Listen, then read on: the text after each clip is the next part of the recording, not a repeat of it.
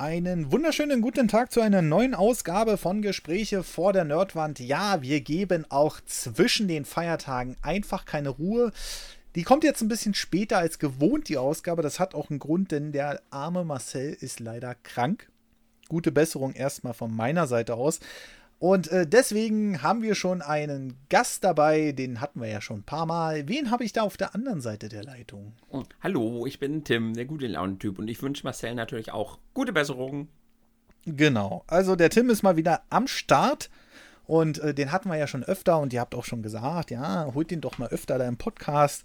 Jetzt ist es mal wieder soweit und wir machen heute eine Premiere, wir machen heute eine Hauptfolge, weil jede zweite Folge ist ja eine Hauptfolge.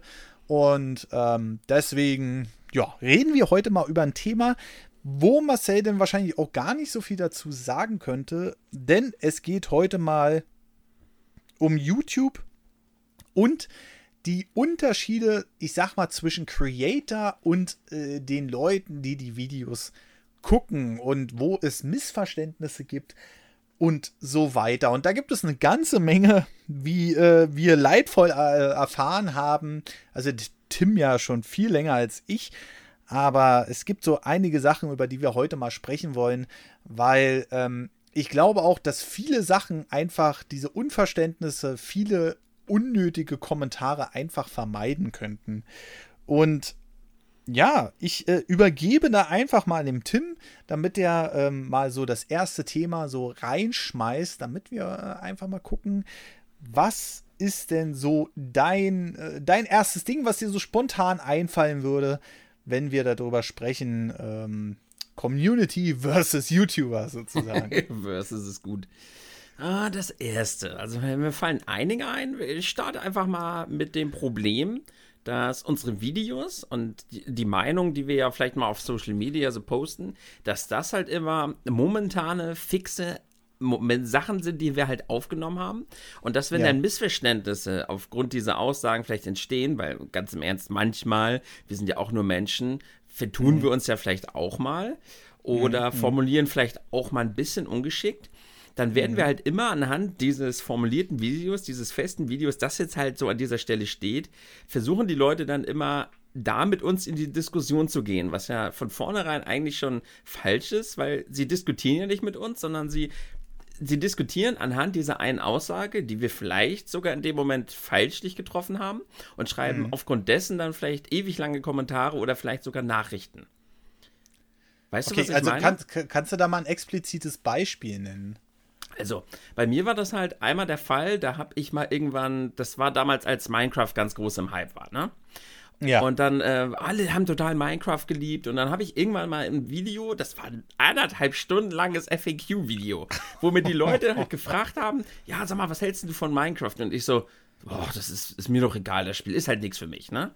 Ja. Also tatsächlich einfach nur ausgesagt, das Spiel ist nichts für mich. Und darauf gehend wurde halt sofort auch in den Kommentaren, wurde ich halt immer wieder gefragt, was hast du denn gegen Minecraft? Das Spiel ist doch total toll und warum machst du das Spiel denn nieder?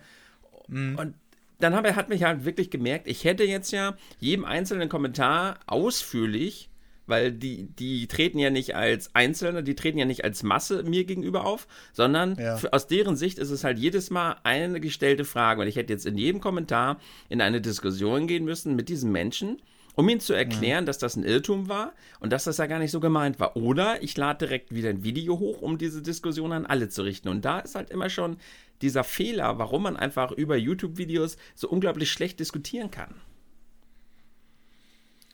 Ja, also generell kenne ich dieses Problem mit der Meinung. Ich habe ja auch dieses Senf-Format und da gebe ich ja auch öfter meine Meinung ab. Das Ding ist einfach daran, dass dann, also viele diskutieren dann mit mir drüber, auch im schönen Text und sowas alles, aber Leute, die es dann einfach nicht verstehen, dass es meine Meinung ist und dass ich dazu sage, und ich frage die Leute ja extra, wie seht ihr das? Und dass die dann trotzdem dagegen wettern, wo ich dann sage, Alter, da gibt es auch immer die meisten Daumen runter, ja, das muss man auch mal gleich dazu sagen. Na klar. Ne? Wo ich dann so sage, ey, ja, natürlich, ich sage hier meine Meinung, aber ich stelle ja auch Gegenthesen auf und sowas alles. aber die sind sofort getriggert. Das letzte Video zum Beispiel, was ich hatte, hieß Smash für 80 Euro, Fragezeichen. Und der Inhalt von dem Video war im Grunde genommen, dass Sakurai gesagt hat, wenn Smash eine 32 GB Cartridge bräuchte, anstatt einer 16 GB Cartridge, würde das Spiel 80 Euro kosten. Und dann haben wir erstmal schon das erste Problem, was ich ein bisschen schade finde, weil viele Leute gucken denn das Ganze gar nicht. Das geht 5 Minuten, das Video oder so. Also ich habe es schon extra so auf eine Länge gekürzt, wo ich sage, okay, ich denke, das kriegt noch jeder hin. Dass die dann sagen, na, ich habe es aber für 50 Euro gekriegt. Weißt du, dann wirst du gleich schon sauer. Ich sag, guck doch jetzt in das Video. Genau. Oder ich hab's doch, was weiß ich, dass die Leute dann, also Sakurai sagt einfach, dass das Spiel, ich habe im Video gesagt, 20 Euro mehr kosten würde, da habe ich mich auch getäuscht, da bin ich ein bisschen in die Falle getappt, weil es ja UVP 69,99 kostet. Und er sagt aber, es würde dann 80 Euro kosten, also 10 Euro mehr. Ich habe aber im Video 20 Euro mehr gesagt. Wie kannst du das? Aber ich habe dann halt auch gesagt, glaubt ihr wirklich, dass das 20 Euro mehr kostet? Und viele haben mir dann auch gute Argumente genannt, wo dann kam, ja, da musst du ja auch immer sehen, die Produktionslinie und sowas alles muss dann angepasst werden an 32 GB Karten. Und das sind auch nicht so viele Karten, weil ich habe es ja explizit mit Micro SD-Karten verglichen, die Gamecards von Nintendo, die dann sagen, ja, das ist ja auch ein proprietäres Format, das wird nicht so in den Massen hergestellt. Und da kamen ein paar gute Argumente, aber dann kam halt auch wieder so ein Schwachsinn von wegen, ja, das geht halt nicht, weil es ist kein Flash-Speicher. Und ich habe gesagt, naja, aber der Standard ist doch derselbe.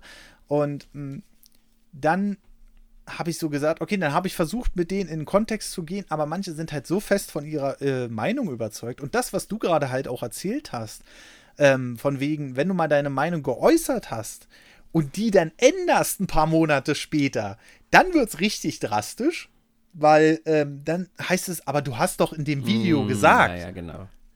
Ne? Also dieses, ja, aber wir sind doch, und du sagtest ja eben selbst, wir sind ja auch nur Menschen.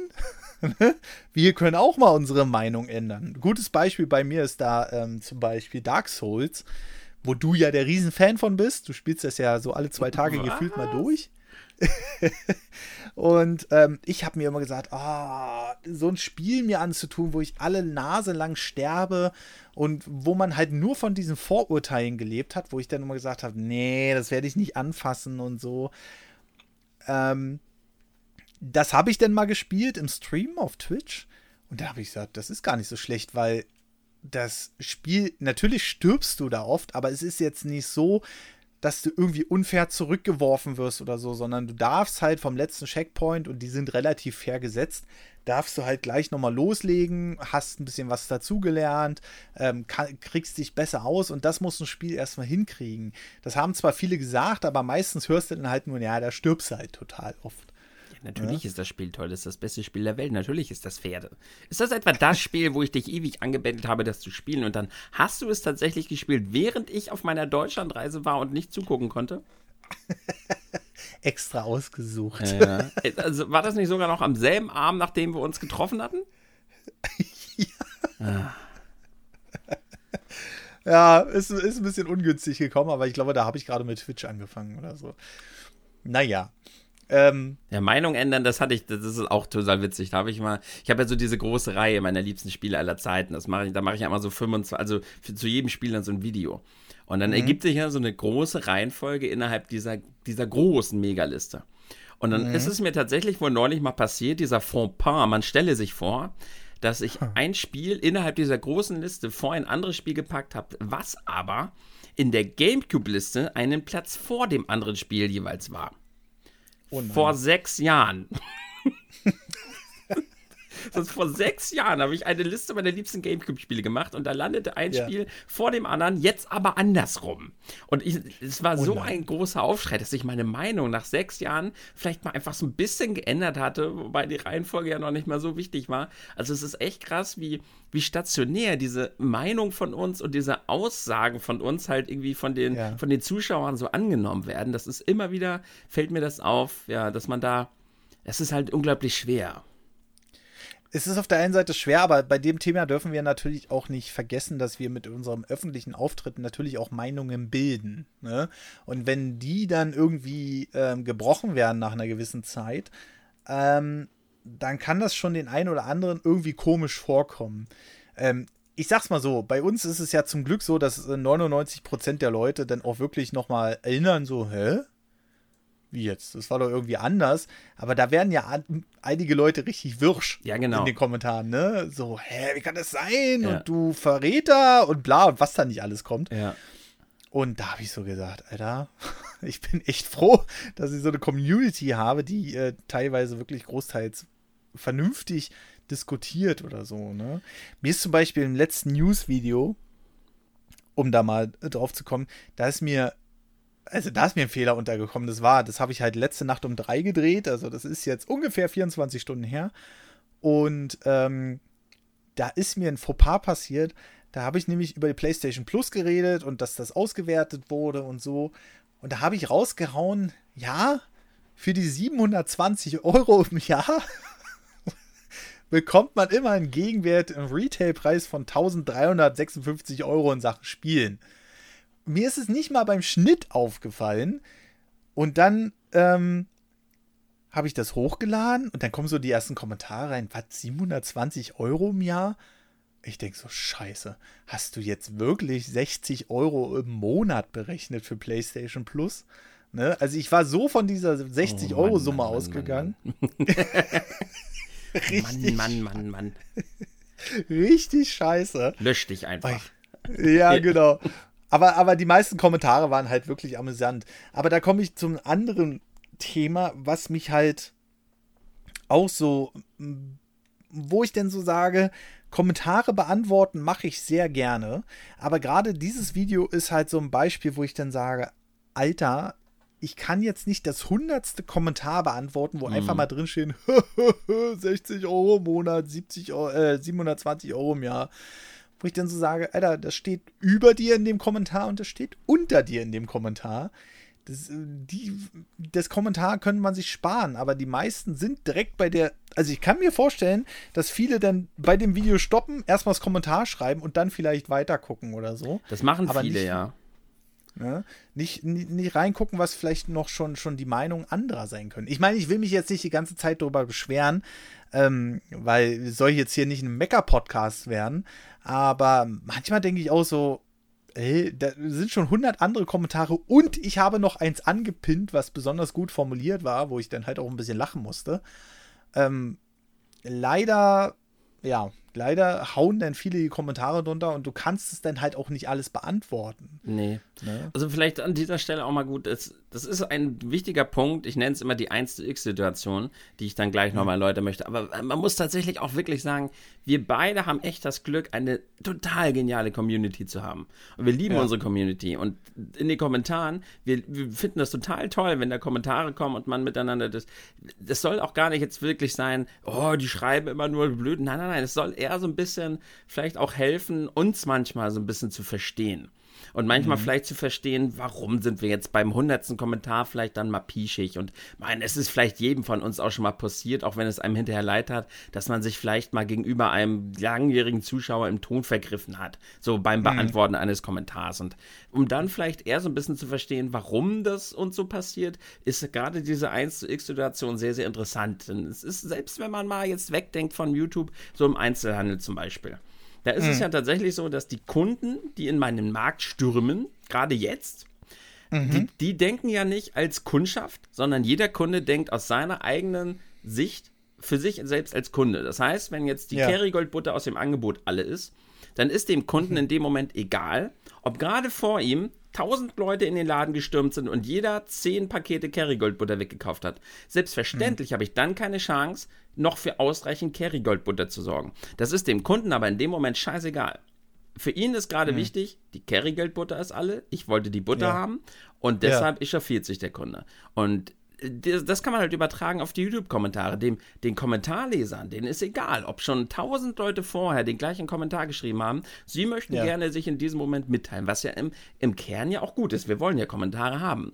Aber aus unserer Sicht, wenn man jetzt auf uns halt eben zurückdenkt, aus deren Sicht ist es halt dieser eine Kommentar und den hätten sie vielleicht auch gerne beachtet oder beantwortet, im besten Fall noch mit einer Nachricht oder so, auch wenn sie uns Nachrichten schicken zu irgendwas. Aber aus unserer Sicht, es ist dann der 1000. Kommentar zu dem gleichen Thema und dann wird es halt irgendwann immer schon so ein bisschen schwer und diese 1x-Situation ist ganz, ganz schwer zu vermitteln, wenn man halt nicht mal so einen Kanal selber betrieben hat.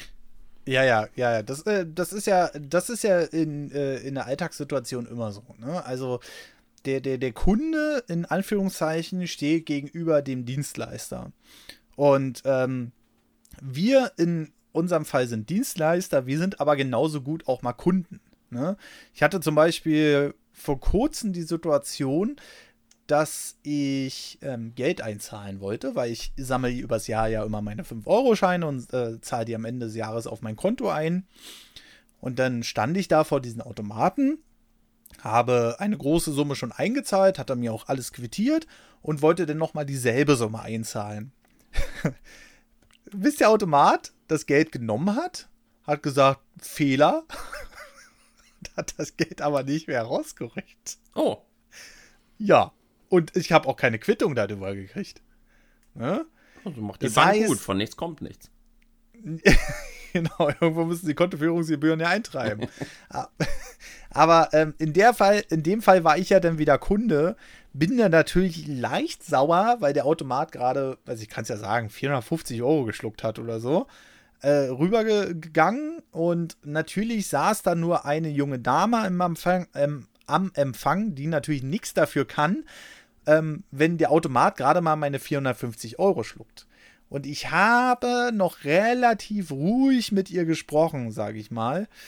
Hab dann auch gesagt, ja, wie sieht denn das jetzt aus? Habe ich gesagt, das Geld ist weg. Ja, sie könne da nichts machen, weil sie natürlich keinen Zugriff auf diese Automaten haben. Das sind ja Hochsicherheitsgeräte.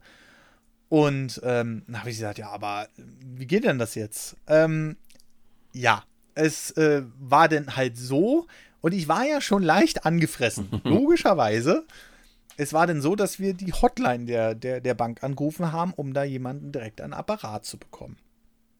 Und der ist dann auch rangegangen, hat mich dann auch freundlich begrüßt und ich habe gesagt, ja, super.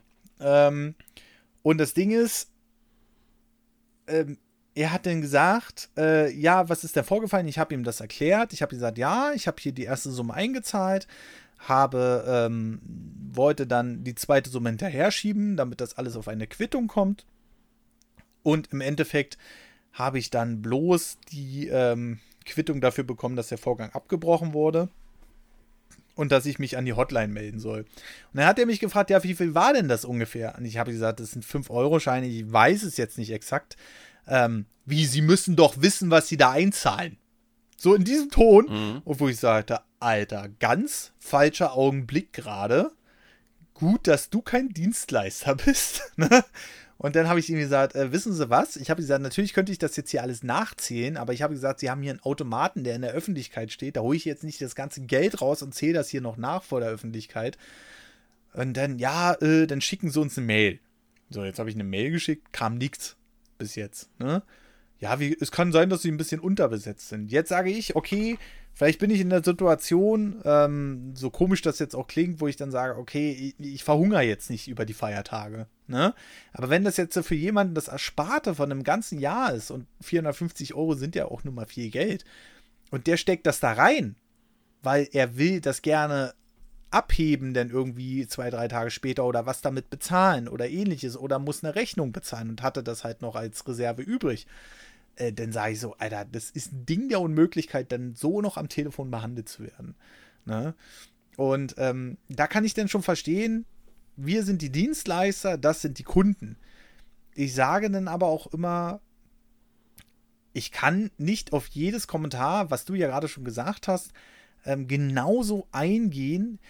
Da schreibt halt einer irgendwie das Kommentar, das kommt relativ früh nach Anfang des Videos. Du hast dann halt auch gemerkt, okay, der hat sich das Video auch angeguckt, weil das war eine relativ späte Stelle im Video und hat dann dazu einen Kommentar verfasst, das ein bisschen lustig verfasst, auch noch ein bisschen, vielleicht hat dann auch noch darauf hingewiesen oder so, aber wurde halt nicht irgendwie wirsch oder beleidigend, wie es ja manche machen.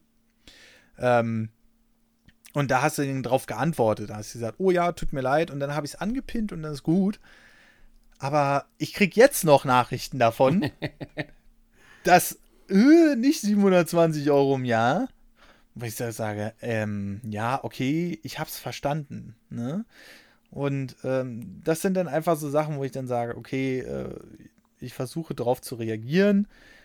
Und dann gibt es aber auch so Leute, die sind dann so empfindlich, dass sie erstmal den Daumen runter geben dafür und schreiben dann auch noch rein, Daumen runter, weil 720 Euro im Jahr. Und ich habe gesagt, Alter, ey, Fehler passieren, weißt du, das ist ja jetzt das ist ja jetzt nicht so, dass ich erzählt habe, von wegen Sony kauft Nintendo und das sind Fake News oder so.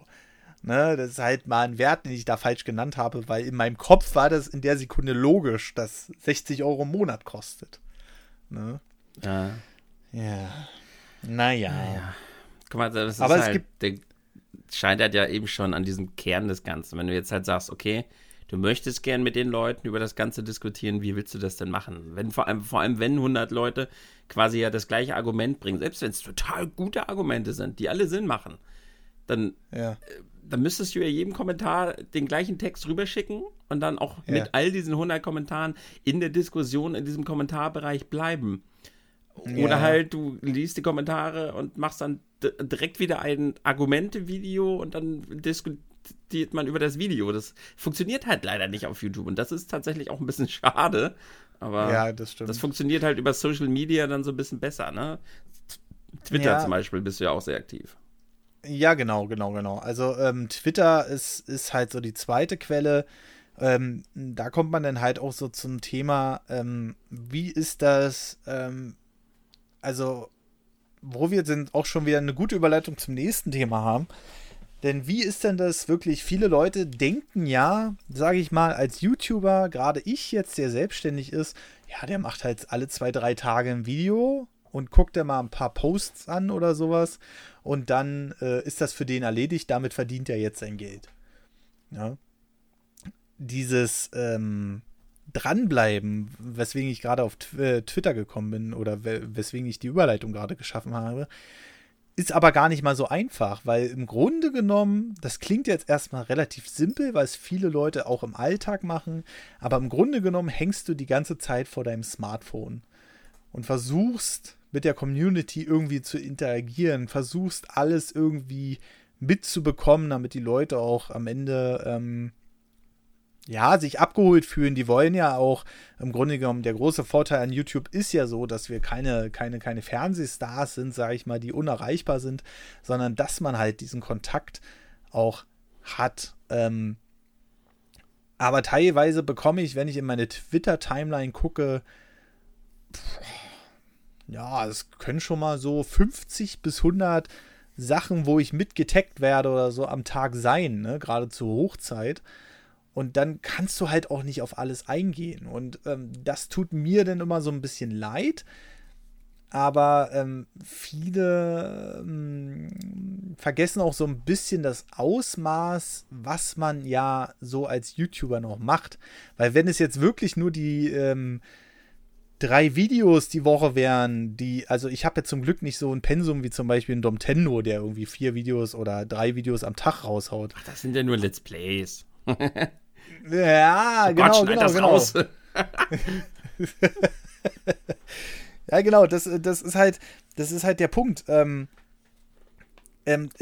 Es ist ja so viel, was da leider schnell mal übersehen wird. Also zum Beispiel, also ich kann als Beispiel meine News nennen. Ne? So eine News geht im Schnitt, sag ich mal, wenn sie kurz ist, 5 Minuten. Wenn sie länger ist, auch mal 12 Minuten. Und der Zeitaufwand für eine 5-Minuten-News kann ich beziffern mit brutto 2 bis 3 Stunden, je nachdem, wie umfangreich oder aufwendig die Themen zu bearbeiten sind. Oder halt auch mal, wenn eine News schon mal 13 Minuten geht, dann sitze ich da schon mal 5 bis 6 Stunden an der News. Also das heißt, im Grunde genommen, mit Pause wären das so um die 7 Stunden. Weil jetzt erzähl den Leuten mal, warum. Ich kann mir das jetzt sehr gut vorstellen. Ich habe das jetzt so eine 5-Minuten-News, ich kann mir das vorstellen. So, du baust dann Equipment auf. Und guckst dann natürlich bei den Einstellungen, dass die Kamera, dass das mit dem Fokus alles stimmt, dann nimmst du das Ganze auf.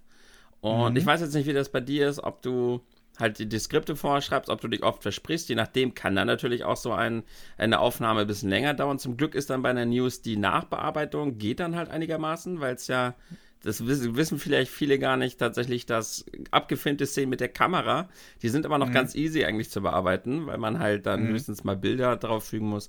Aber viele vergessen nämlich auch immer das Drumherum, das Rendern, das Hochladen, das Thumbnail bearbeiten und die ganzen Einstellungen der Videos. Deshalb, ich weiß nicht, ob die Zuschauer mal hören möchten, was 2,5 Stunden für eine 5-Minuten-News, wo geht da die Zeit eigentlich drauf? Also generell ist es so, sicherlich könnte ich mir ein paar Sachen automatisieren, das habe ich auch schon gemacht hier mit dem Umbau des Zimmers. Ich habe ja hier zum Beispiel Lichter, die immer fest installiert sind. Das war am Anfang auch nicht so. Da musste ich hier mal die Softboxen aufbauen und die Kamera und allem drum und dran. Oh Gott, wie nervig. Ich lasse meine mittlerweile in der Wohnung stehen. Ja, genau. Das ist mittlerweile auch nicht mehr so umfangreich, wie man sich das gedacht hat. Aber das hat damals auch schon mal eine halbe Stunde gedauert, bis das alles gut ausgeleuchtet war und so. Mittlerweile ist das zum Glück nur noch ein paar Knopfdrücke. Knopfdruck. Naja, jedenfalls über einen Schalter mache ich Licht an. So, und also eine News findet folgendermaßen statt. Es ist ganz selten, dass ich mal Hinweise also was heißt ganz selten? Es passiert mittlerweile schon öfter, dass ich von der Community mal einen Hinweis bekomme, dass was Wichtiges seitens Nintendo passiert ist. Aber eine News findet eigentlich immer folgendermaßen statt. Ich setze mich halt an den PC und recherchiere die Sachen erstmal. Ich könnte mir natürlich einen RSS-Feed einrichten, aber das ist für mich auf einer Webseite, die alles zusammenfasst, viel zu unübersichtlich, weil ich dann viele Sachen auch mal übersehe. Und ich übersehe jetzt ja schon manchmal Sachen und das tut mir dann halt auch schon immer so leid, weil ich dann so denke, Alter, das ist echt wichtig und das hättest du erwähnen müssen. Aber erstmal, ich grase wirklich die Webseiten ab und nicht nur, ich habe jetzt nicht nur 5 Tabs mit 5 verschiedenen Webseiten, die dann mir Infos geben könnte, sondern ich habe also teilweise mehrere 100 Webseiten, auch mit den Google Trends und sowas alles. Da gucke ich dann vergleiche ich noch mehrere Webseiten, ob die dann auch die Übereinstimmung haben bei den News, weil zum Beispiel habe ich vor kurzem über ein Thema berichtet, da hieß es, dass Sakurai, sage ich schon, Furukawa, also der aktuelle Chef von Nintendo, hat da gesagt, ja, mit den Softwareverkaufszahlen sieht er nicht das Problem, aber bei der Hardware muss er mal schauen, es wird sicherlich nicht einfach bis Ende März, da diese 20 Millionen zu knacken. Und dann habe ich geguckt, okay, 2, 3 Webseiten haben das genauso gesagt, weil dieser Artikel halt auf Japanisch ist und übersetzt wurde. Eine andere Webseite sagte dann aber wiederum, ja, er ist optimistisch in den Sachen. Und wo ich dann sage, okay, wenn 2, 3 Webseiten das so sagen, dann muss ich halt das nehmen. Also das gleiche ich in den meisten Fällen noch ab. Im Endeffekt sind das denn so immer 12 bis 15 Themen, die ich mir raussuche. Schreibe dazu die Stichpunkte, die Überschriften und so weiter und so fort, damit ich direkt wirklich nur noch also ich muss ja den gesamten Text durchlesen und mir die wichtigsten Punkte raussuchen, muss mir das im Gehirn einspeichern und mache dann meinen eigenen freien Text raus, weil du sollst ja auch nicht 1 zu 1 wiedergeben, was andere schreiben, weil wegen Copyright, bla und drumherum. So, dann mache ich halt die Überschrift und mache mir die einzelnen Stichpunkte. Dann habe ich meistens so 12 bis 15 Themen pro News und im Endeffekt schaffen es aber nur 9 bis 10 Reihen in die News. Das ist schon mal der erste Punkt. Also viel, wo ich dann sage, okay, das ist jetzt nicht so wichtig und du möchtest das Format ja auch einigermaßen kompakt halten für YouTube-Verhältnisse, dann muss das ein oder andere rausfliegen. Und dann habe ich halt dieses Skript geschrieben, also das schreibe ich hier im Rechner auf Word vor. Und dann ist es auch so, dass ich dann sage, okay, ich muss hier, wie gesagt, Licht und so habe ich zum Glück alles schon hier griffbereit, brauche ich nur ein paar Schalter drücken, aber ich muss, also ich nutze ja mein iPhone für die ganzen Aufnahmen, aber ich stelle hier halt das Stativ auf, ich richte das jedes Mal neu aus und so weiter, muss das dann meistens mit der Perspektive auch noch ein bisschen nacharbeiten, aber da kommen wir gleich zu. Dann gucke ich, wie die Ausleuchtung ist. Manchmal funktioniert das auch nicht so gut und ich weiß nicht genau warum, da muss ich nochmal schauen.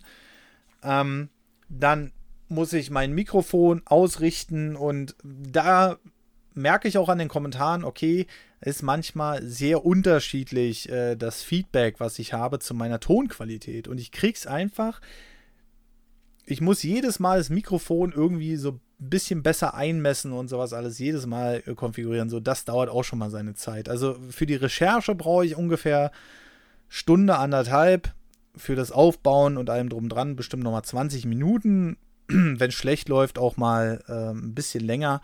Sagen wir mal, da sind wir schon bei 2 Stunden. Dann nehme ich das Video auf und in der letzten Zeit schneide ich ja auch die Outtakes am Ende, da können sich die Leute ungefähr vorstellen, wie viel Arbeit so ein Video macht, weil wenn ich, sage ich mal, bei einer 5-Minuten-News ist das Video in der Regel 12 bis 15 Minuten lang. So, jetzt sagt man sich, naja gut, hast halt eine Viertelstunde aufgenommen, ne? Gut, ja, habe ich dann. Dann setze ich mich hier hin, übertrage das vom iPhone auf den PC, was leider auch nicht immer so gut funktioniert. Da muss ich Apple wirklich mal kritisieren, weil der Windows Explorer da irgendwie auch immer rumspackt und das dann manchmal abschmiert. Da musst du manchmal das iPhone neu starten und so weiter und so fort. Hast du gehört? Aber das sind, nun mal technische Details, wo ich dann sage, okay, könnte man vielleicht besser machen, wenn man sich dann mal die Kamera besorgt, endlich mal. Und die ist jetzt nächstes Jahr auch fällig. Aber das sind halt so Kleinigkeiten, die noch dazukommen. Also es kommt auch eine ganze Menge Bruttozeit dazu. Du musst halt das iPhone wieder an den PC anschließen, musst die Datei übertragen. Du musst dein Projekt laden von deiner News. Du musst die Datei da reinschmeißen. Und dann geht's halt erstmal los mit dem Schneiden. Und da sind dann schon, sagen wir mal, 2 bis 2,5 Stunden rum. Dann lädst du halt dein Projekt und dann korrigierst du erstmal die Perspektive, falls du doch irgendwie schräg aufgenommen hast. Und dann geht's los. Als erstes schneide ich erstmal die Datei, die, wie gesagt, 12 bis 15 Minuten, dann gehe ich die durch und suche die fehlerhaften Stellen raus. Und damals habe ich es immer so gemacht, fehlerhafte Stelle, okay, markiert, entfernt, Timeline zusammengeschoben, Jump Cut. Da war es noch eine relative Vereinfachung mit den Jump Cuts, aber auch das kostet Zeit. Also die kürzesten zu bearbeitenden News sind es, wenn ich schaffe, am Stück ein Thema zu bequatschen, ohne mich irgendwie zu verlabern, weil Jump Cuts sind manchmal gar nicht so einfach, wie man denkt. Dann, wenn man zum Beispiel nicht den richtigen Satzanfang findet, dann klingt ein Jump Cut einfach komisch. Das stimmt, also, ja, das stimmt. Ne, also dann klingt das irgendwie so zack, zack. Ne? Also ich kann es schwer zu begreifen, als wenn das irgendwie 2 verschiedene Sätze komplett zusammengeschnitten sind. Ja. Und deswegen musst du während der Aufnahme, wenn du dich versprichst, drüber nachdenken, wie fängst du den nächsten Satz an und an welcher Stelle setzt du ein, damit das trotz Jump Cut halt homogen wirkt, sag ich mal. Gelingt mir nicht immer leider, aber schon wesentlich öfter als zu Anfang der News. Dann wird das halt alles zusammengeschnitten. Das heißt, diese 12 Minuten sind dann auf einmal auf 5 Minuten zusammengeschnitten. Aber seit neuestem mache ich ja noch die Outtakes mit hinten ran.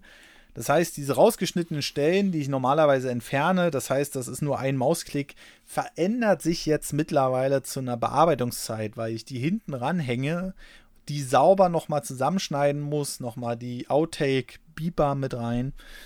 Und dann sind wir schon beim Schnittthema. Boah, also Jumpcuts mit allem drum und dran, würde ich sagen, auch nochmal so eine Stunde bis anderthalb. Je nachdem, wie lang die News ist. Und dann sind wir auch schon bei 4 Stunden. Und dann kommen halt noch Bilder rein. Die muss ich erstmal natürlich im Internet raussuchen. Ich bin immer ganz froh, wenn ich die schon auf dem Rechner habe, dadurch, dass ich die ganzen News abgespeichert habe. Das ist ein mega Unterschied. Das werde ich nämlich gleich auch nochmal erläutern. Dieses Dinge suchen, das ist bei mir tatsächlich immer mit das, was am meisten dauert. Der Unterschied zwischen die Dinge auf dem Rechner haben oder die Dinge suchen, das kann teilweise die Hälfte des ganzen Projekts ausmachen. Aber das kann ich dann ja gleich noch was zu erzählen. Ja, genau. Also, um diese Bilder dann einzufügen, ich mache es ja noch relativ einfach. Also, ich füge jetzt keine Rahmen extra ein oder sonst was, sondern zeige wirklich nur das Bild. Was ich aber für mich jetzt auch, was meinen Qualitätsansprüchen eigentlich nicht mehr genügt, da muss ich dann halt sehen, dass ich ein gutes Plugin denn für Magix Pro X, #Werbung, nutze, und dass ich dann sehe, ob man irgendwie automatische Rahmen einfügen kann. Vielleicht kennt sich auch einer der Zuhörer aus mit dem Programm und sagt, naja, du bist ja blöd, das ist ein ganz einfaches Plugin, aber ich habe bis jetzt noch nichts gefunden dafür. Und da musst du die Bilder halt einfügen. Und alleine das Bild einzufügen, du musst erstmal das Bild an die Stelle setzen, wo du auch wirklich anfängst, über dieses Thema zu reden. Das heißt, wenn du das fertig geschnitten hast, das Video, dann musst du es dir nochmal angucken, komplett, und dann genau die Stelle raussuchen, wo du gerade anfängst, was weiß ich, über die PlayStation 4 oder PlayStation Plus zu reden. Und dann blendest du erst das Bild ein, weil es sonst kurios wirkt. So, die Stelle musst du erstmal wieder raussuchen. Das heißt, bis zum dahin musst du immer wieder die Stelle gucken und dann wird das meistens noch feinjustiert. Dann kommt noch dazu, dass ich das Bild ja nicht nur einfüge, sondern meistens erst in der Zoom-Ansicht zeige, dann schneide und dann muss ich es nochmal manuell machen. Also, dass es nochmal klein oben links in der Ecke auftaucht. Und dann kommt noch der nächste Punkt. Ich gebe ja unten immer die Quellen an, unten rechts in der Ecke. Die muss ich in vielen Fällen auch noch raussuchen, weil ich manchmal nicht weiß, welches Spiel von welchem Studio das ist. Also diese ganze Recherchearbeit dauert nochmal wesentlich länger als das eigentliche Schneiden vom Video. Und dann bin ich schon locker bei 6 Stunden. Eieiei, Entschuldigung, musste gerade mal aufstoßen. Dann bin ich locker bei 6 Stunden. Und dann ist ja noch nicht alles vorbei, ne? Du renderst halt das Video, das dauert je nach PC, also Tim kann ein Lied davon singen. Also eine News dauert bei mir, wenn ich es über die Grafikkarte rendere, hier über die 1080 Ti, ja, je nachdem, wie viel ich verbessern musste oder wie viel ich am Farbregler rumspielen musste, 15 bis 30 Minuten. Ja, bei Tim, bei mir war ein bisschen länger. Halbe Stunde Vlog, 4 Stunden. Ja, genau. Da werden wir ja auch bald eine Besserung finden, hoffentlich. So, das Rendern erstmal. In der Renderzeit mache ich meistens auch das Thumbnail. Das ist so der erste Punkt, wo ich dann sagen kann, okay, ich kann 2 Sachen auf einmal machen. Aber auch hier muss man sich überlegen, okay, wie gestaltet man das Thumbnail jetzt, abgesehen von der roten Schrift, da kann man meistens den Titel reinnehmen, dass es auch wirklich wirkt. Also schlechtes Thumbnail, da kommen wir wieder zu den Unterschieden zwischen YouTuber und Community. Ein schlechtes Thumbnail, auch wenn sich einige meckern, denn es Clickbait, bla bla, schlechtes Thumbnail bedeutet einfach mal die Hälfte der Klicks bei der News. Ja, das sehen so immer viele nicht. Ich beschreibe es den Leuten immer ganz gerne. Du kannst das beste Geschäft in der ganzen Straße haben, ne? Wenn deine Außenfassade von außen langweilig aussieht, geht keiner ins Geschäft rein.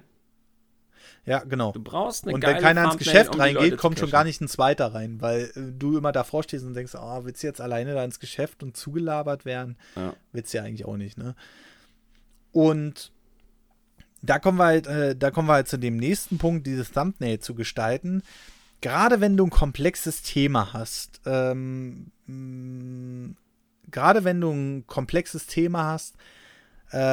ist es halt so, dass du dann überlegen musst, wie gestaltest du das? Dieser kreative Prozess, sage ich mal, wenn das Video rendert, die halbe Stunde, der kann auch schon mal die Renderzeit überschreiten. Ne? Dann sitze da schon mal manchmal eine Dreiviertelstunde. Ich habe so oft schon News gehabt, wo ich das Thumbnail einfach am Ende weggeschmissen habe, weil ich gesagt habe, Alter, du musst das halt auf Briefmarkengröße sehen können, auf dem Smartphone-Display. Das stimmt. Das ist nämlich der nächste Punkt, den viele vergessen. Deswegen auch diese rote Schrift, weil wenn du da einfach nur ein Bild drin hast, dann gucken die drauf, ach, kann ich nicht richtig erkennen, scrollen weiter. Wenn da jetzt aber fett im Bild steht, Xbox ausverkauft oder Switch verklagt oder bla, dann sagen die Leute, okay, ja, cool, wer weiß, vielleicht ist das ein Thema für mich. Und das meinen wir auch gar nicht im Falle von dessen böse oder so, dass wir sagen, hey, wir sind jetzt voll klickgeil und so. Aber bei mir geht es ja mittlerweile auch schon um eine krasse wirtschaftliche Seite. Und auch wenn man das nebenbei macht, will man ja trotzdem mit seinen Videos, die man aufwendig gemacht hat, einen gewissen Radius erreichen, wo man dann denkt, ey cool, die Leute klicken das gerne an oder so. Und wenn das Thumbnail fertig ist, kommt ja noch der nächste Schritt. Dann muss ich ja das Video hochladen, wenn es durchgerendert ist, mit dem Thumbnail zusammen. Und bei mir ist es so, dass in der Beschreibung ja dann auch noch die einzelnen News-Themen erläutert werden.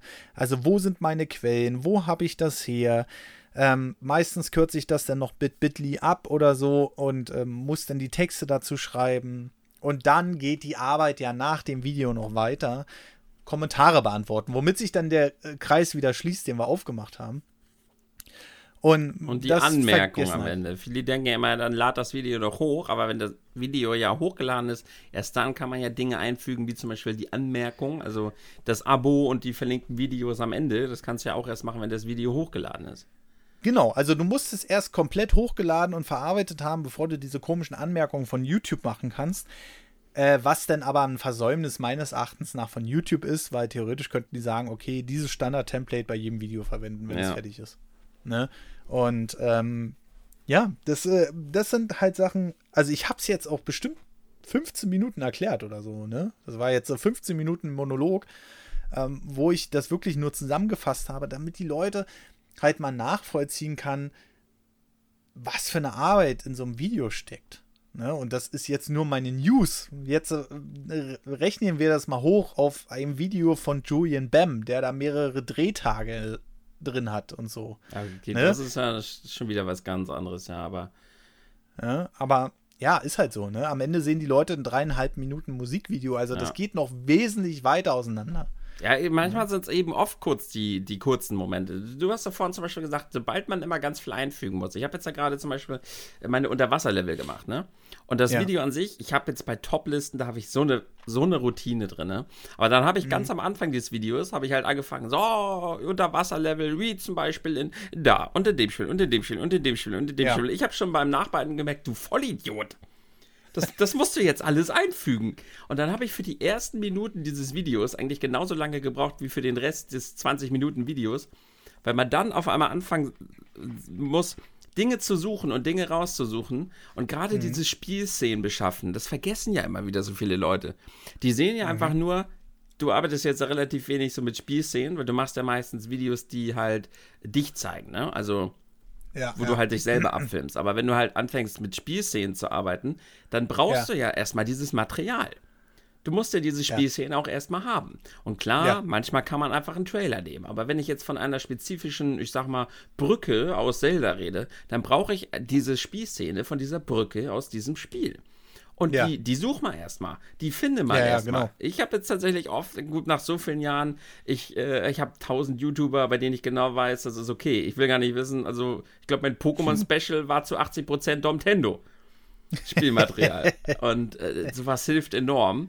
Aber das musst du trotzdem alles erstmal raussuchen. Und das kostet so unglaublich viel Zeit, was die Leute halt im Nachhinein im Produkt gar nicht so richtig sehen.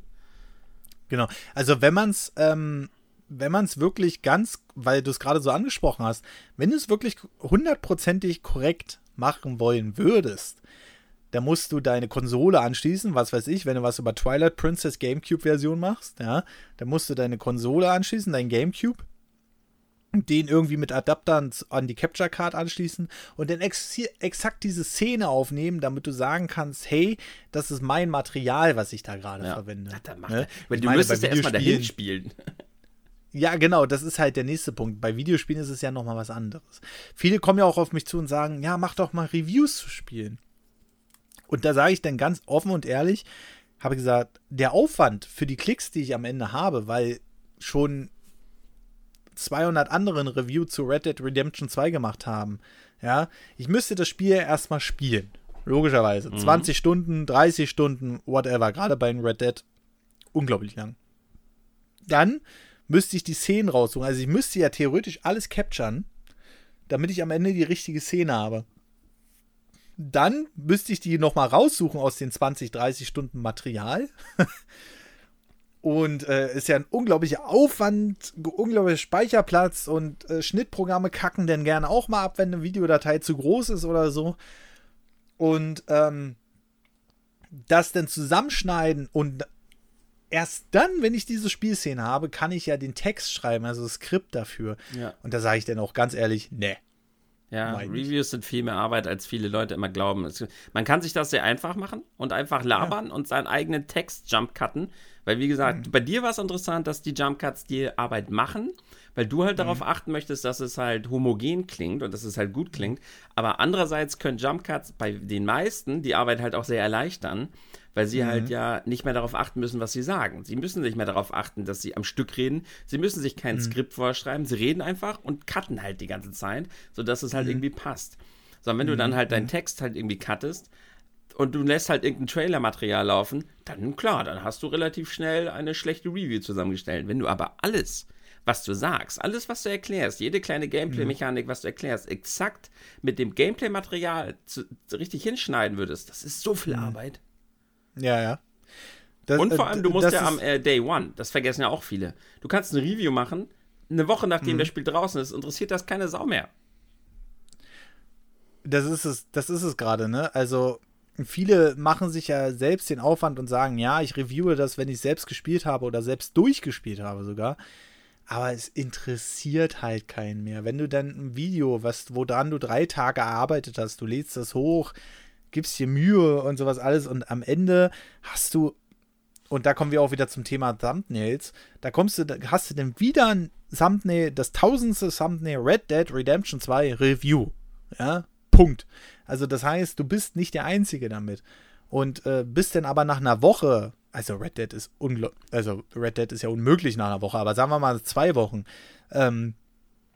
hast du das dann durchgespielt, aufgenommen, hochgeladen, gemacht, getan, tagelang und dann kriegt das am Ende 1000, 2000, 3000 Klicks, dann sagst du, nee, ja. Also das ist dann nicht nur, weil du dann halt nur 3 Euro dran verdient hast, da geht es mir nicht mal so explizit ums Geld, sondern weil du ja auch einfach deine Arbeit, die du da hast, wertgeschätzt haben willst. Ja, das stimmt. Oh, ne? Und das sind dann halt so Sachen. Ich meine, dieser Review-Wettlauf, das ist ja nochmal ein anderes Thema für sich dann irgendwie fast, ne? Ich meine, man kriegt da manchmal echt schon ein bisschen Pickel, wenn man so auf die ganzen, das Spiel ist draußen, am nächsten Tag hast du da 20 Reviews zu einem Red Dead Redemption 2, wo du dir da schon denkst, das kann überhaupt nicht passen. Du können das Spiel überhaupt nicht durchgespielt haben, weil mittlerweile kriegen die allerwenigsten, ich glaube nicht mal DomTendo kriegt die Spiele mittlerweile mehr früher.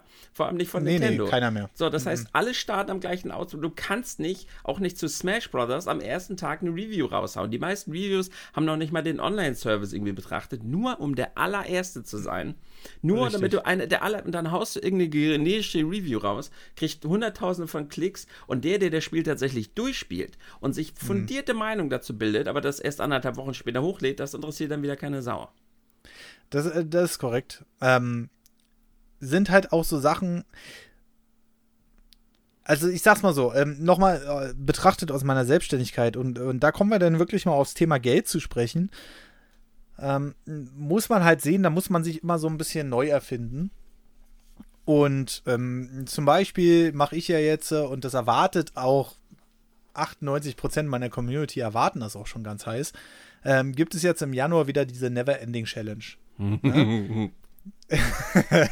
Oh ja. Ich mache jetzt einfach mal Werbung dafür. Das wird ein Speedrun in Mario 64 werden und die Leute können mich mit Donations, also das heißt mit Echtgeld, davon abhalten, Sterne weiter zu sammeln. Das heißt, 70 Sterne ist das Maximum am Ziel und die Leute können sagen, hey, ich donate jetzt 3 Euro und dafür musst du 3 Sterne nochmal holen, weil bei Mario 64 hast du ja dann diese grauen Schattensterne im Grunde genommen. Und aber das mache ich, also aus allererster mache ich das des Unterhalts willen.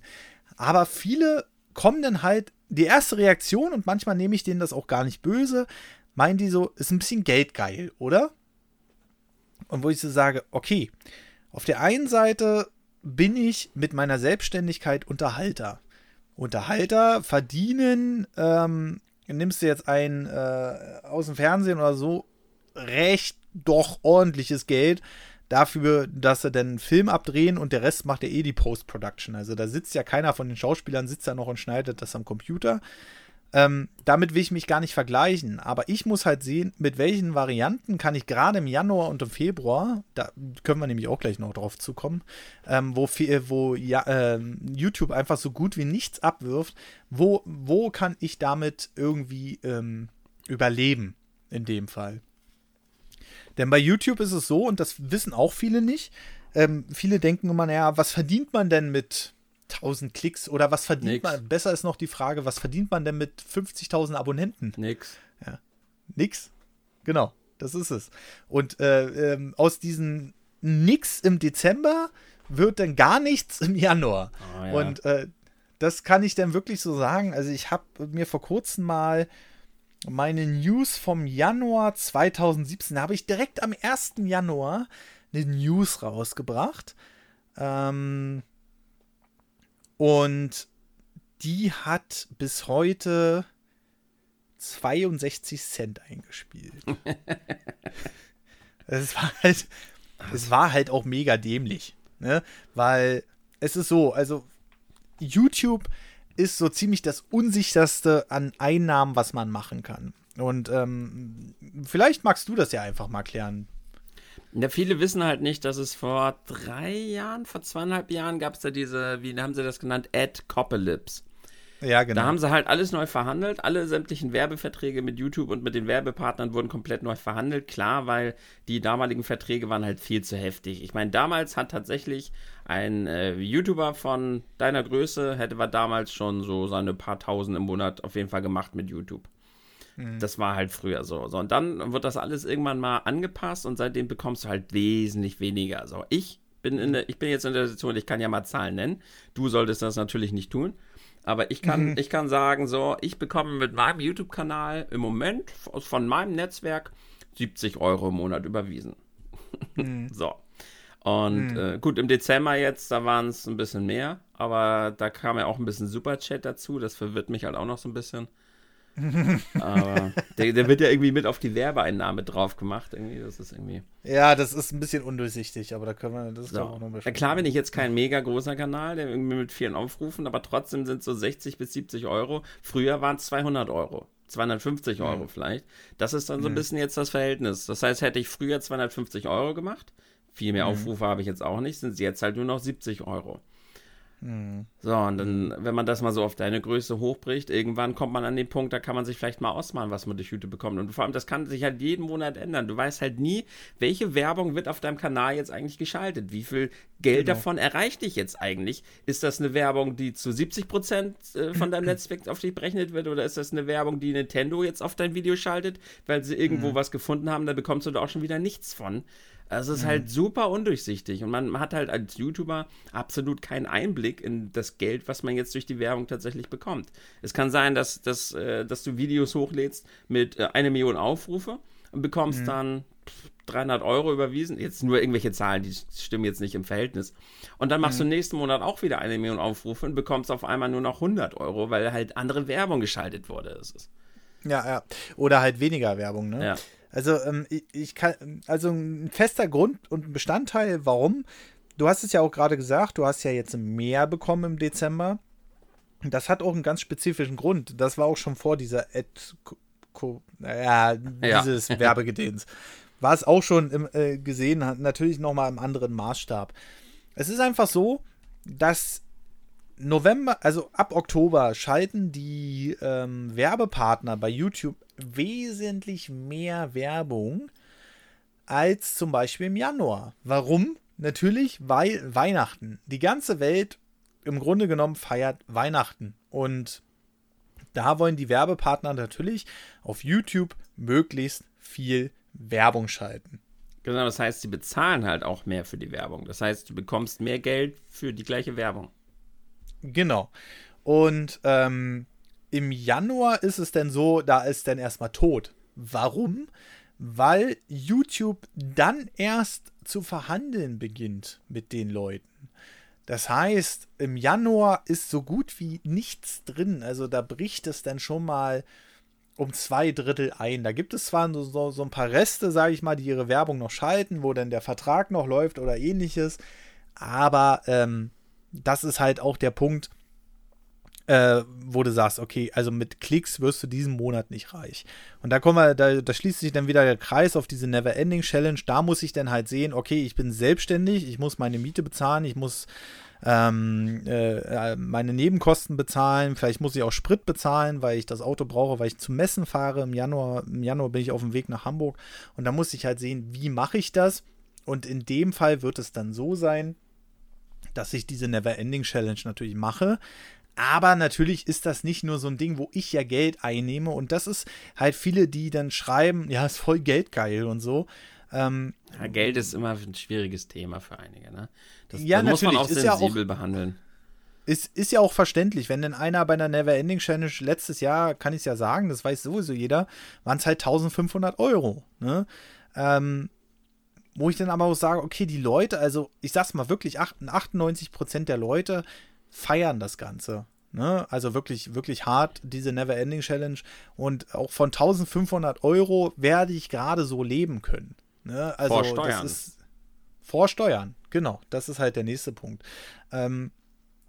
Da muss man sich dann halt immer neue Sachen einfallen lassen. Und dass dann natürlich Leute, sage ich mal, auf die Idee kommen, zu sagen, naja, ich mache jetzt, nehmen wir mal das Thema rote Pfeile und rote Kreise. War doch richtig. Gehirn. Und das war ja richtig, richtig vermehrt. Und viele haben das nicht verstanden, weil man kennt das ja, wenn irgendwas in den Trend geht, Fortnite, dann geht einem das irgendwann auf den Nerv, wenn man nicht sehr viel damit zu tun hat. Ne? Und ich sage ja für mich, okay, das Spiel scheint wirklich gut zu sein, aber ich kann halt nichts mit der Community anfangen und so. Und wenn dann wirklich jeder Zweite in deinem Chat fragt, spielst du Fortnite, dann denkst du ja auch irgendwann... Das ist so schlimm, ne? Ja, genau. Es geht aber nicht in dem Fall um Fortnite. Also nicht, dass die Leute jetzt wieder denken, ja, jetzt macht ihr wieder Fortnite schlecht. Das ist halt bei allen anderen Themen auch so. Save Your Internet zum Beispiel. Da ist mir der Puls auch ein bisschen hochgegangen. Aber einfach nochmal, um auf das Thema zu kommen. Jetzt habe ich den Faden verloren. Rote Pfeile, Thumbnails. Ja, genau. Rote Pfeile und Kreise auf Thumbnails. Es war so, dass der Algorithmus, also was du ja auch gesagt hast, ist sehr undurchsichtig bei YouTube. Da könnte man nochmal einen eigenen Podcast drüber machen, wirklich, ohne Scheiß. Sind diese roten Pfeile und Thumbnails, wenn du rote Sachen auf den Thumbnail hast, wird das von YouTube höher gerankt. Ja, total bescheuert. Und wenn jetzt ein gewisser Prozentsatz von dem Thumbnail halt knallerot ist, oder war, es ist natürlich, hat sich jetzt wieder so ein bisschen gemildert, dann wird das öfter vorgeschlagen. Und da kann ich die Leute, sage ich mal, klar, leider taucht es dann vor allem bei den Leuten auf, die irgendwelchen Schrott-Content machen, sich irgendwie in die Badewanne setzen und einen Chicken Wings baden oder so einen Scheiß, da taucht es dann vor allem auf und kriegt dann ganz, ganz schlechten Ruf. Das Ding ist aber einfach, dass die Leute, die vernünftigen Content machen, ich würde uns jetzt einfach mal dazu zählen, dass die denn darunter leiden, weil voll rote Pfeile und Thumbnails, voll scheiße. Ich habe in meiner Karriere, glaube ich, ich kann es an einer Hand abzählen, ob ich mal Pfeile auf dem Thumbnail hatte. Und es wurde sich halt instant beschwert, ne? Aber ich kann es auf der einen Seite auch verstehen für Leute, die sagen, okay, ich lebe von YouTube, dann muss ich das halt nutzen mit diesen roten Pfeilen und Kreisen. ne, damit die mehr Aufmerksamkeit bekommen. Ja, klar, das ist Überleben, ne? Also man kann immer sagen, man kann sich selbst treu bleiben und man bleibt seinem Charme treu, so, und dann endet man als gute Laune-Typ, der nach 8 Jahren jetzt gerade mal sein 30.000 Abonnenten-Special feiert. Oder man versucht, das Ganze vernünftig zu betreiben und spielt dieses Spiel halt mit und vertraut darauf, dass die Community einfach sieht, es ist einfach scheißegal, ob da rote Pfeile auf der Thumbnail sind, der Content ist doch der gleiche, die Person ist doch das gleiche. Warum regt man sich darüber auf? Wir werden ja gezwungen, dieses Thumbnail-Spiel halt mitzuspielen. Wir wollen auch nicht rote Pfeile und Kreise da vorne drauf haben, aber wenn es halt ansonsten nicht vorgeschlagen wird und YouTube diesen blöden Algorithmus am Laufen hat, dann ich kann jetzt den Luxus haben, ich kann sagen, ja, ich bleib halt der lustige, gute Laune-Typ, ich mache das als Hobby. Bei dir ist das nicht so leicht. Du musst das Spiel halt mitspielen, weil du lebst davon. Ja, ja. Also, es klingt jetzt gerade die ganze Zeit so ein bisschen meckerig und ich kann jetzt auch die Leute verstehen, die dann sagen, ja, mein Gott, ey, jetzt rechtfertigen die sich die ganze Zeit. Aber ich will einfach mal die Hintergründe so beleuchten, warum so eine Sachen so sind auf YouTube, wie sie nun mal sind. Und klar, es gibt Leute, die brechen die Schule ab, weil sie gerade mal 700.000 Abonnenten gekriegt haben. Ich will da jetzt niemanden explizit ansprechen, aber es war derselbe, der in Chicken Wings gebadet hat. Und die dann sagen, ja, ich brauche das halt und ich will hier Geld und ich will Party, High Life und so. Das sind natürlich die Negativbeispiele, die vor allem nach außen getragen werden. Da kann ich immer wieder gerne die Storys erzählen, wo ich vor kurzem bei der Kfz-Zulassung war, weil ich mir von meinem ersparten Geld ein Auto kaufen musste, oder was heißt musste, ich mag ja mein Auto, aber wo ich dann sage, okay, ich bin dann auch einfach flexibel, wenn ich mal einen Termin außerhalb von Berlin habe oder so, und der habe ich halt erzählt, ja, ich mache halt YouTube, und die erste Reaktion war wirklich so eine Scheiße machen sie, ja, also war halt so eine Berliner Schnauze, ne, ich wusste, die meint das jetzt nicht komplett pur ernst, aber die Leute haben ja auch diesen Außeneindruck, sage ich mal, von YouTube, von wegen, da treibt sich halt nur so ein Assi-Gedöns rum. Ja, geh doch mal auf die Startseite. Es ist geh halt doch mal so. In die Trends. Oh Gott. Oh, hör auf, ey. Oh. Ah, Kopf, aua. Naja, aber das ist wirklich dann anders. Ich meine, die ganzen kleinen Kinder, die dann halt da in den Trends ihre Videos gucken, das bestimmt halt das äußere Bild von YouTube, ne? Für uns nicht, weil wir hier unsere Community haben und so, aber die meisten, die von außerhalb auf YouTube gucken, die sehen halt nur diese Live-Trends und diesen Müll-Content, ne? Das ist halt auch so ein Punkt, das trägt sich natürlich nach außen und dem du das dann erzählst, weswegen ja auch viele den Leuten gar nicht erzählen, dass sie YouTube machen. Ja. Ne? Also ich habe mit vielen gesprochen, die dann sagen, nee, ich möchte nicht, dass die Leute das erfahren. Ne? Wo ich dann so sage, Alter, irgendwie muss man ja auch dahinter stehen. Aber ich kann es auf der anderen Seite auch verstehen und das ist halt echt schade auch. Immer aber, eine Sache der Perspektive, ne? Ja, es ist halt so. Generell dasselbe wie mit den roten Pfeilen und roten Kreisen, das ist ein Trend. Ja? Und wenn wir zum Thema Trends kommen, also da kommst du denn halt wieder auf diese Save Your Internet Sache zurück? Mhm. Ich muss sagen, ich habe in der Zeit, ich hatte so ein Dauergrinsen auf dem Gesicht, weil ich so mitfühlen konnte, weißt du? Monate vorher, schon vor einem Jahr oder sowas, macht er Videos zu diesem Artikel 13, weißt du? Und dann keine Schwanz hat es interessiert, keiner hört zu. Und dann macht Iblali, also ich habe es bei Iblali mitbekommen, der Victor macht dieses eine total überzogene Video, Save Your Internet, und auf einmal springen sie alle drauf ein und ich hab sofort an dich gedacht und habe gedacht, das kann doch nicht wahr sein. An seiner Stelle würde ich jetzt ausrasten. Ne?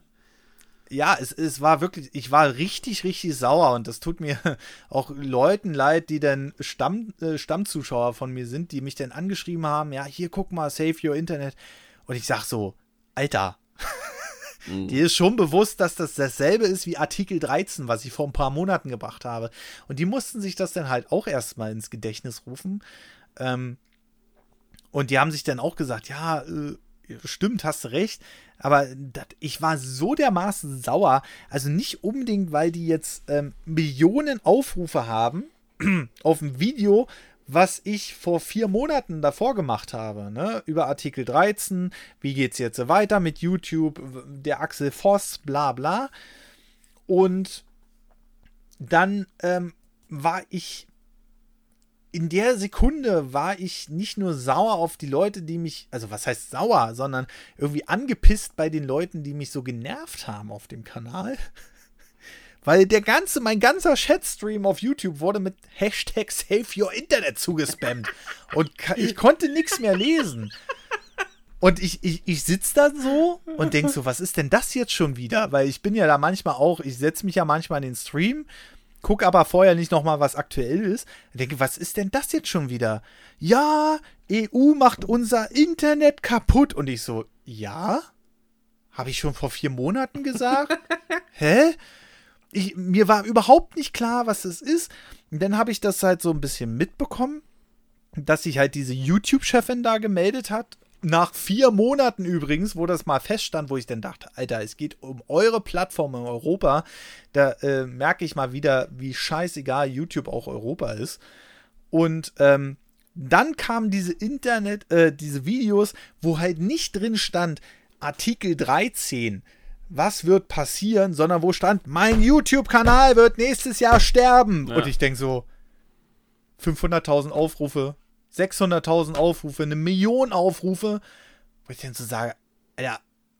Und dann habe ich mich selbst über mich geärgert, wo ich dann sage, Alter, ich hätte schon vor Monaten aufklären können, wenn ich einen reißerischen Titel genommen hätte. Das ist also, du hast das Spiel gehasst. Man sagt immer, don't hate the player, hate the game. Und in dem Moment hast du das Spiel gehasst, weil du weißt, hättest du diese Scheiße mitgemacht, hättest du einfach genau wie die Deppen damals so ein Gesicht, weißt du, und dann so, YouTube wird sterben und sowas, dann, aber du hast es auf die vernünftige, auf die journalistische Art gelöst und es hat keinen interessiert. Ich glaube, die Videos, weiß ich nicht, wenn ich da jetzt reingucke, die haben, ich weiß es nicht, 18.000 Aufrufe oder so. Also für meine Kanalgröße okay, für das Thema an sich absolut unterrepräsentiert. Ja. Wo ich einfach hätte sagen müssen, Alter, YouTube-Kanal geht nächsten Monat da. Wobei natürlich da auch wieder das Problem dazu kommt, mein YouTube-Kanal mit 55.000 Abonnenten, das wird natürlich meine Community interessieren, aber alle außerhalb, sage ich mal, die sagen dann auch, ja gleich, YouTube wird nächstes Jahr sterben, DomTendo wird nächstes Jahr sterben. Ja, das sind halt so eine Sachen, hier zum Beispiel Artikel 13, es ist noch lange nicht vorbei, habe ich aufgenommen am warte. Oh. Unter einem Cent habe ich dafür gekriegt, warum das denn? Achso, letzte 28 Tage. Okay.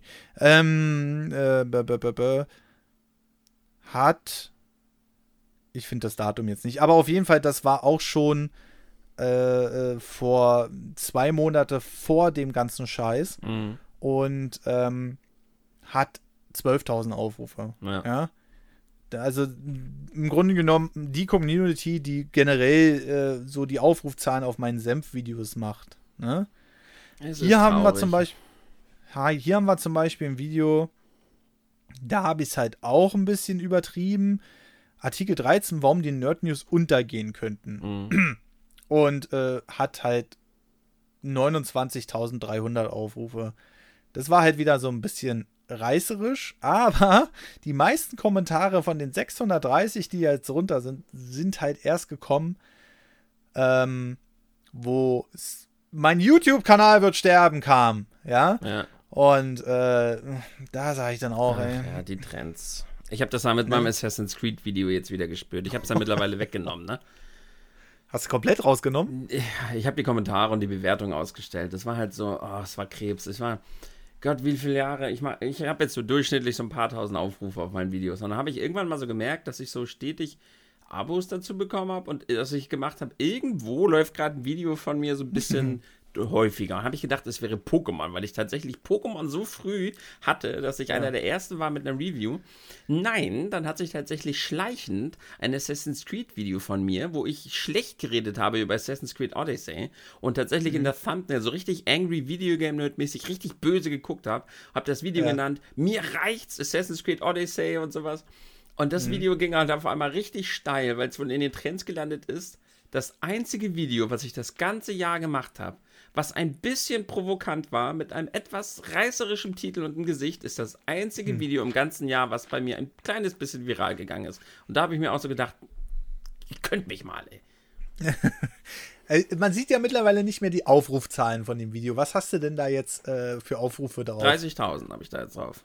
30.000. Das ist für meine, im Verhältnis zu meinen anderen Videos mit ein paar Tausend ist das halt, das ist keine Unterschied. Das ist gar nicht mehr meine Community gewesen. Das war halt, das sind halt Live-Trend-Aufrufe gewesen. Live-Trend, also Trend-Aufrufe gewesen. Ja, und das hat man auch in den Kommentaren gemerkt. Also da hatte ich dann auch keinen Bock mehr drauf dann, ne? Da stand dann halt nur noch, da stand richtig Beleidigung drunter. Morddrohungen und so ein Scheiß habe ich mir da angehören müssen, weil ich ein geliebtes Spiel schlecht gemacht habe.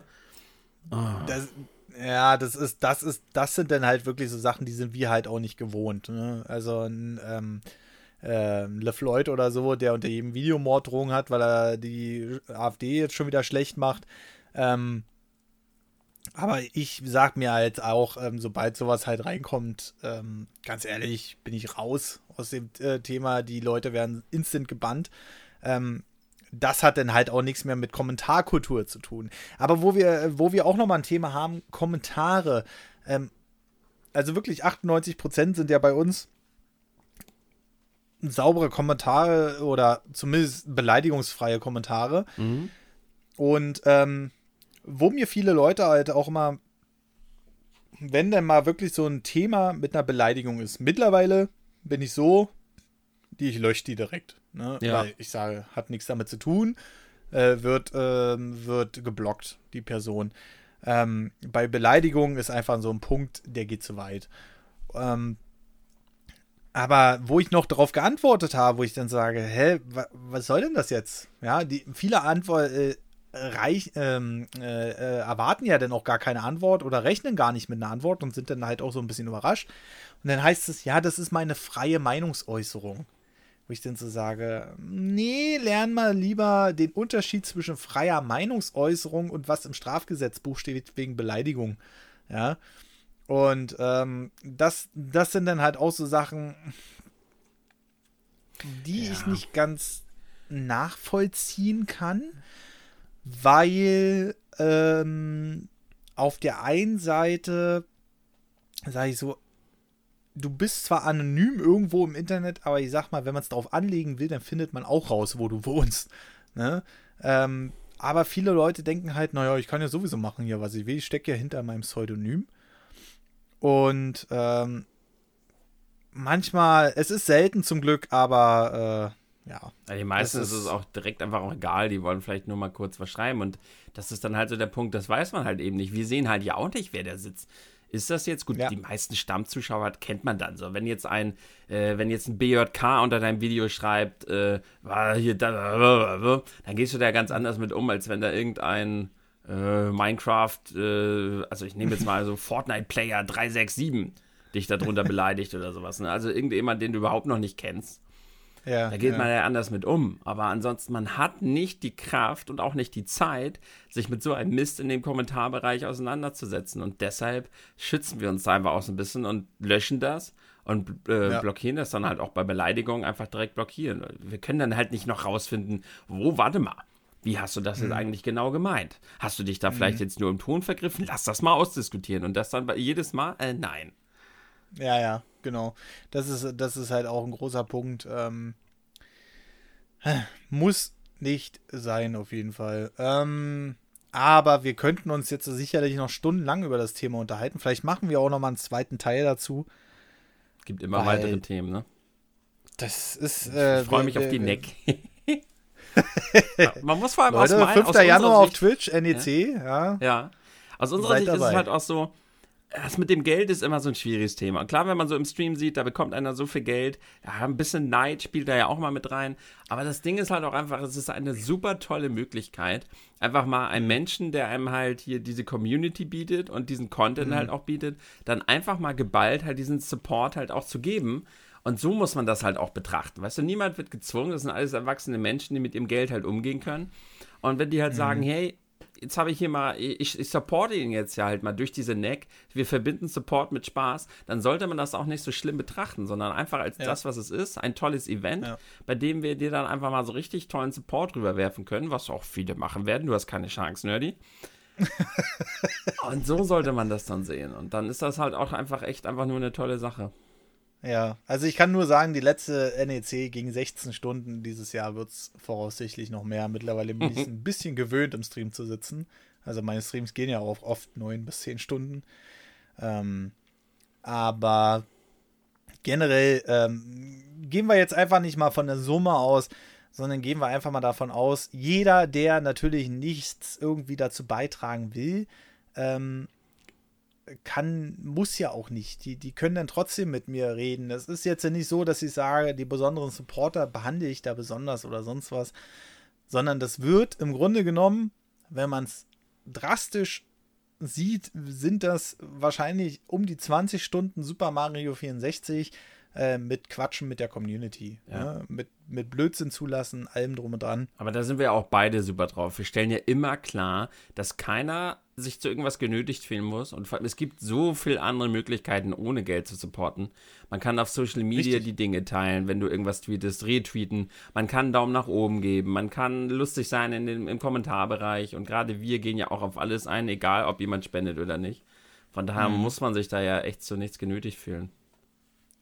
Das ist halt dieser Punkt, wo du gerade genötigt fühlst, sagst, da fällt mir nämlich gerade doch noch ein Punkt ein. Wenn du denn, also wir machen das ja relativ selten, dass wir wirklich mal in einem Video sagen, hey, Daumen nach oben, wenn euch das gefällt. Ja, also ich pack's mittlerweile ans Ende des Videos und ich sag mal, bei den News, laut den Statistiken gucken 70% bis zum Ende überhaupt. Aber wenn du das mal an Anfang packst, Alter, also da habe ich mir ja schon Sachen anhören dürfen, von wegen, ja, du bist jetzt voll Fame-geil geworden. Ich dachte, Alter, mein Gott, ey, drück doch einfach den Daumen nach oben, das kostet dich nichts, aber du hast immer in 10 Minuten weh. Also das ist dann halt auch so eine Sache, wo ich dann sage, okay, das ist dann einfach so eine Sache, wo ich dann sage, okay, das eine ist das, was ich jetzt gerade versuche zu vermitteln an die Leute, und bei der Sache will ich dann wirklich so, hä? Weil, ich hatte eine News dabei, da habe ich es dann auch im Nachhinein festgestellt, da habe ich die Leute dann auch verstanden, weil dann habe ich wirklich, bevor die News überhaupt losgingen, habe ich bestimmt 30 oder lass es eine Minute gewesen sein, geredet über Sachen, die gerade so aktuell anliegen und wo sie mich supporten können, wo ich dann sage, okay, das war vielleicht ein bisschen lang, weil man will ja auch die News haben, deswegen schaltet man das ein. Aber wenn ich wirklich nur am Anfang erwähne, 5 Sekunden, hey Leute, willkommen bei der neuen Nerd News, wenn es euch gefällt, lasst doch den Daumen nach oben da und jetzt legen wir los. Dann ist meistens auch die... Das geht gar nicht. Ja, aber dann ist meistens die Daumenrate auch wesentlich höher. Also ich sag mal, da sind wir wieder bei den besagten 98%. Aber einige, die das dann wirklich nur konsumieren, die halt mit mir an Personen nichts zu tun haben, sondern vielleicht nur das Format gut finden, damit die aktuell sind innerhalb von 5 Minuten, die machen sich dann, anstatt den Daumen nach oben zu geben, noch das sagen dann, nee, ich denke nicht dran, ich habe keine Zeit, ich möchte auch nicht andauernd erinnert werden, aber schreiben dann einen Kommentar über 2 Minuten oder was, ne? Und wo ich dann sage, okay, da tritt dann bei mir so ein bisschen Unverständnis auf in dem Fall. Da werde ich dann auch manchmal so ein bisschen wirsch. Aber gut, jetzt haben wir hier so ein paar Sachen erklärt. Eigentlich sollte es so ein Ding sein, wie es die Community sieht und wie es der YouTuber sieht. Jetzt haben wir es die ganze Zeit besprochen, wie wir es so sehen. Aber ihr könnt definitiv auf nerdovernews.de mitdiskutieren, denn das hier ist ja eine frei verfügbare Folge. Das heißt, die ist für jeden zuständig. Ihr könnt da unten in den Kommentarbereich schreiben. Ihr könnt uns auch gerne über das Kontaktformular anschreiben und da mal eure Ansicht dalassen oder was euch stört. Vielleicht gibt es ja auch Sachen, die wir gar nicht so sehen am Ende, die uns eventuell gar nicht auch jetzt eingefallen sind oder ähnliches. Und da würden wir gerne natürlich ordentlich mit euch diskutieren wollen. Die Podcast-Community ist einfach super und die findet meistens auch richtig gute Argumente. Und geht einfach mal auf nerdovernews.de. Und kleiner Hinweis noch, bevor wir jetzt noch auf ein paar Kommentare eingehen, wer Bock hat auf diesen Podcast, wo wir gerade wieder bei Support sind, schön, dass ich erzählt habe, dass ich bei der NEC verdiene, aber gut, wo wir gerade wo wir gerade bei Support sind, es gibt für nerdovernews.de bzw. Gespräche vor der Nerdwand gibt es eine Steady-Page. Das ist sowas wie Patreon. Wer Patreon oder Steady nicht kennt, das ist im Grunde genommen eine Page, da könnt ihr ein Paket abonnieren ab 3 Euro und dann bekommt ihr sämtliche Bonusinhalte. Wir bringen nämlich nicht nur alle 2 Wochen eine Episode raus, sondern eigentlich jede Woche und die schaltet ihr damit auch nachträglich frei. Also alle bisherigen Episoden bekommt ihr dann auch noch freigeschaltet und da gibt es mittlerweile auch schon an die 10 Bonus-Episoden, also auf jeden Fall eine ganze Menge Hörmaterial. Auch mit dem Tim und auch noch ein Bonus-Podcast mit Nintendo.de, aber auch viele Sachen mit Marcel. Und wenn ihr Bock habt, könnt ihr ja mal reinschnuppern. 3 Euro im Monat könnt ihr monatlich auch wieder kündigen. Wenn es euch nicht passt, dann könnt ihr euch mal die ganzen Folgen reinziehen. Würden wir uns auf jeden Fall sehr freuen über die Unterstützung. Und ja, aber jetzt wollen wir noch mal so ein paar Sachen beantworten, denn ich habe vorhin geguckt, wir haben leider keine neuen iTunes-Rezensionen bekommen. Übrigens, Leute, lasst iTunes-Rezensionen da. Müsst auch nichts schreiben. Es würde einfach nur eine 5-Sterne-Wertung reichen, damit wir einfach ein bisschen sichtbarer werden. Aber wir wollen jetzt, wie gesagt, nochmal auf Kommentare eingeben, wie gesagt, wegen der fehlenden iTunes-Rezension. Und da will ich gerne mal eine Webmail, die wir vom guten Frank bekommen haben. Also ich lese jetzt nicht den ganzen Namen vor. Und der schreibt, hallo. Also ich wollte eigentlich nur mal schnell Danke für euren tollen Podcast sagen. Ich weiß gar nicht, wieso ich durch Zufall bei euch hängen geblieben bin, bin aber umso glücklicher, euch im Podcast-Dschungel gefunden zu haben. Eure, sagen wir mal, etwas erwachsenere Art und Humor, der oft etwas trockener ist, unterhält mich total. Mag es sein, weil ich auch schon ein älterer Nerd mit 39 bin, aber eure Ansichten spiegeln dabei oft meine Gedanken. Also in diesem Sinne, macht weiter so. Erstmal vielen, vielen lieben Dank das freut uns natürlich sehr, sowas hören wir sehr, sehr gerne, dass so ein Projekt mittlerweile auch zu Leuten durchdringt, die nicht unbedingt was mit dem YouTube-Kanal zu tun haben. Finde ich super, vielen lieben Dank für diese aufwendige Mail. Jetzt würde ich aber gerne noch 2 Mails beantworten, weil ich muss ehrlich gestehen, normalerweise machen wir die Kommentare in einer Extra-Folge, aber die letzte ASMR-Folge, die wir extra zum Mini-Jubiläum aufgenommen haben, wurde nicht besonders oft aufgerufen. Das ist erstmal das eine Thema, das ist in Ordnung. Aber ich habe bei vielen Leuten gefragt, warum die sie sich nicht angehört haben. Und die sind davon ausgegangen, dass diese ASMR-Folge wirklich ASMR ist. Also das heißt dieses... Ja, also dieses ständige Geräusche machen, irgendwie ganz leise und flüstern und bla bla. Und da will ich nochmal darauf hinweisen, das ist erstens nicht so, weil wir haben uns, wie der Frankie, wie er sich hier selbst nennt, geschrieben haben, wir haben uns relativ erwachsen unterhalten und ich wollte mal so ein bisschen aufschlüsseln, was das Besondere an ASMR ist. Und da konnte ja der Tim auch gut was erzählen zu. Und da habe ich mir mal 2 Kommentare rausgesucht. Und zwar erstmal von dem Super Tidus. Und der schreibt, ich möchte die Folge nicht kritisieren, es war aufschlussreich, aber für mein Empfinden war interessant, was ist ein Steam Raid? Achso, also er meint, also das Einzige, was ihn da wirklich interessiert hat, ist ein Stream Raid.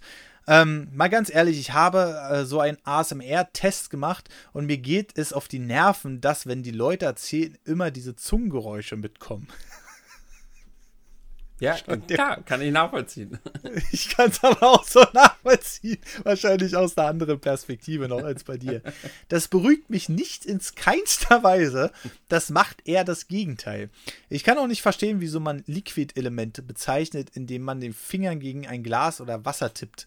Sorry, Nerdy, war eine schöne Idee, aber wäre besser gewesen, hier zu sagen, wenn ihr uns noch nicht kennt, hört euch die Folge mit der LAN-Party an. Darauf will ich ganz kurz eingehen. Natürlich sagst du jetzt hier, wenn ihr uns noch nicht kennt, hört die Folge mit der LAN-Party an. Wenn uns jetzt natürlich jemand aufsucht,